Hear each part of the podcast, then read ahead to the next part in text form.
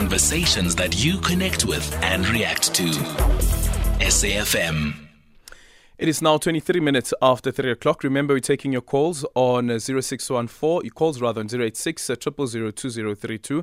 And you can also drop me an SMS on 41391.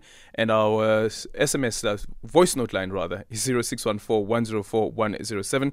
Let's go off to Turkiye, where we speak to Peroshni Govender, who's an international journalist, to speak to us about the death toll from this devastating earthquake in Turkiye and Syria, which continues to rise. Several reports now suggesting that at least 11,000 people have died. Earlier on today, President Erdogan visited southern Turkey to see firsthand the destruction brought by this massive earthquake. Peroshni Govender now joining us on the line. Peroshni, good afternoon, and thank you so much for making time for us. What's the situation like on the ground? Good afternoon, Aldrin. Yes, the death toll in the earthquake with Syria and Turkey, it's now risen to over 11,000 people. Rescue efforts are still carrying on in earnest, but Aldrin, the situation is becoming very dire. Mm. It's very cold out there. We're in the midst of our winter. February is the coldest month of the year. There's snow, there's icy rain, and it's becoming really difficult. There's hundreds of thousands of people across Turkey who've been volunteering to go out and help the rescue effort. So things have been moving along. International aid has been coming through, international volunteers are coming through, but it's going really slowly at the moment. Yeah, and also listening from some search and rescue teams saying that time is really against them, but of course there's also this other element around the weather conditions. That's true. Time is against them. We're quickly approaching the 72-hour period. There's still hundreds of people who are trapped beneath the rubble, because the conditions are so dire. There's huge fears about hypothermia, but there are a few moments of hope here and there. There's just been reports that after all this time, several young women have been rescued in one of the stricken areas, and that's just providing some relief. Mm-hmm. The president visited the region today. He announced a relief plan. He says that all families who are affected will be immediately given a stipend of $530. Hotels in nearby regions will also be made available to accommodate those. But let me tell you about the situation. Even though people want to get out, roads have been devastated. So getting out is a huge problem. Mm. People who have their own cars are even struggling to get out because fuel has now run out. Food is coming in, but things are working slowly. It's 13.5 million people who are affected in 10 provinces. Yeah, and considering the conditions of the roads, how are the search and rescue teams able to access these earthquake-stricken areas? Well, it's terribly trying, to travel from 900 kilometers from Istanbul to those areas are taking over 20 hours. Cool. The government has established a fly-in zone. So, people will be flown into those areas. The government and international aid organizations and humanitarian organizations are trying to do everything they can.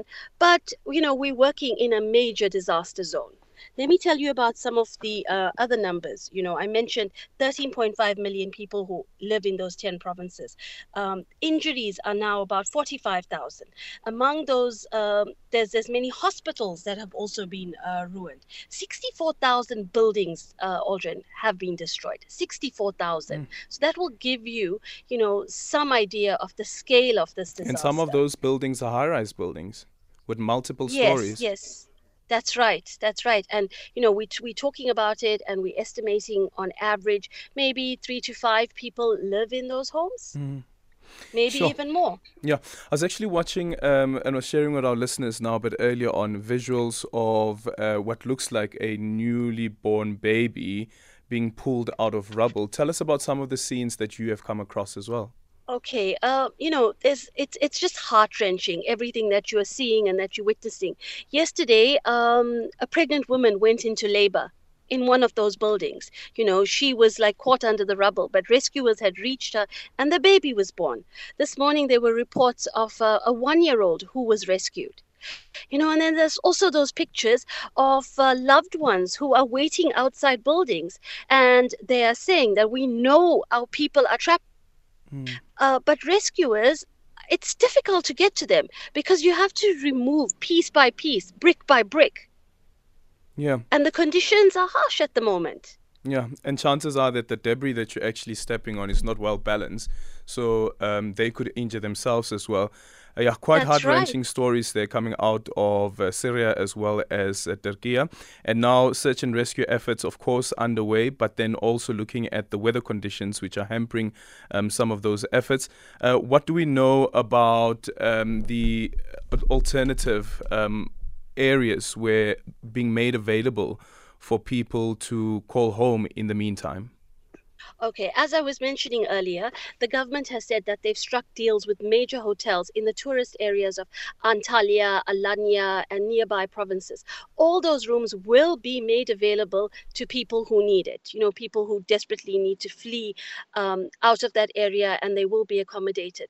But remember, again, the roads have been destroyed, infrastructure is battered. So getting those people out of there is going to be a huge problem.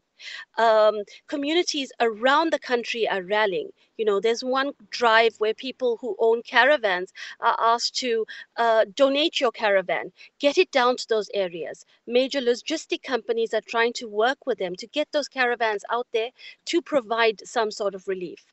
You know, tents have been set up, but it's not enough. I mean, there's scenes of people who are huddled around little fires and trying to keep warm. You know, people, it happened at 4 a.m. in the morning and people just left. And even those buildings that are not affected, people have evacuated it because there's been a series of aftershocks and building collapses since the original earthquake. Yeah, well, Peroshni, thank you so much for your time. Peroshni Govender, international journalist there, joining us from Turkiye, giving us an update on what's currently transpiring. And also the President Erdogan, of course, has visited the area, and he has made it clear and made a promise that no one will be left homeless. 0614-104-107. Your tweets at Alder and St. Pierre, and our studio line is 086-000-2032.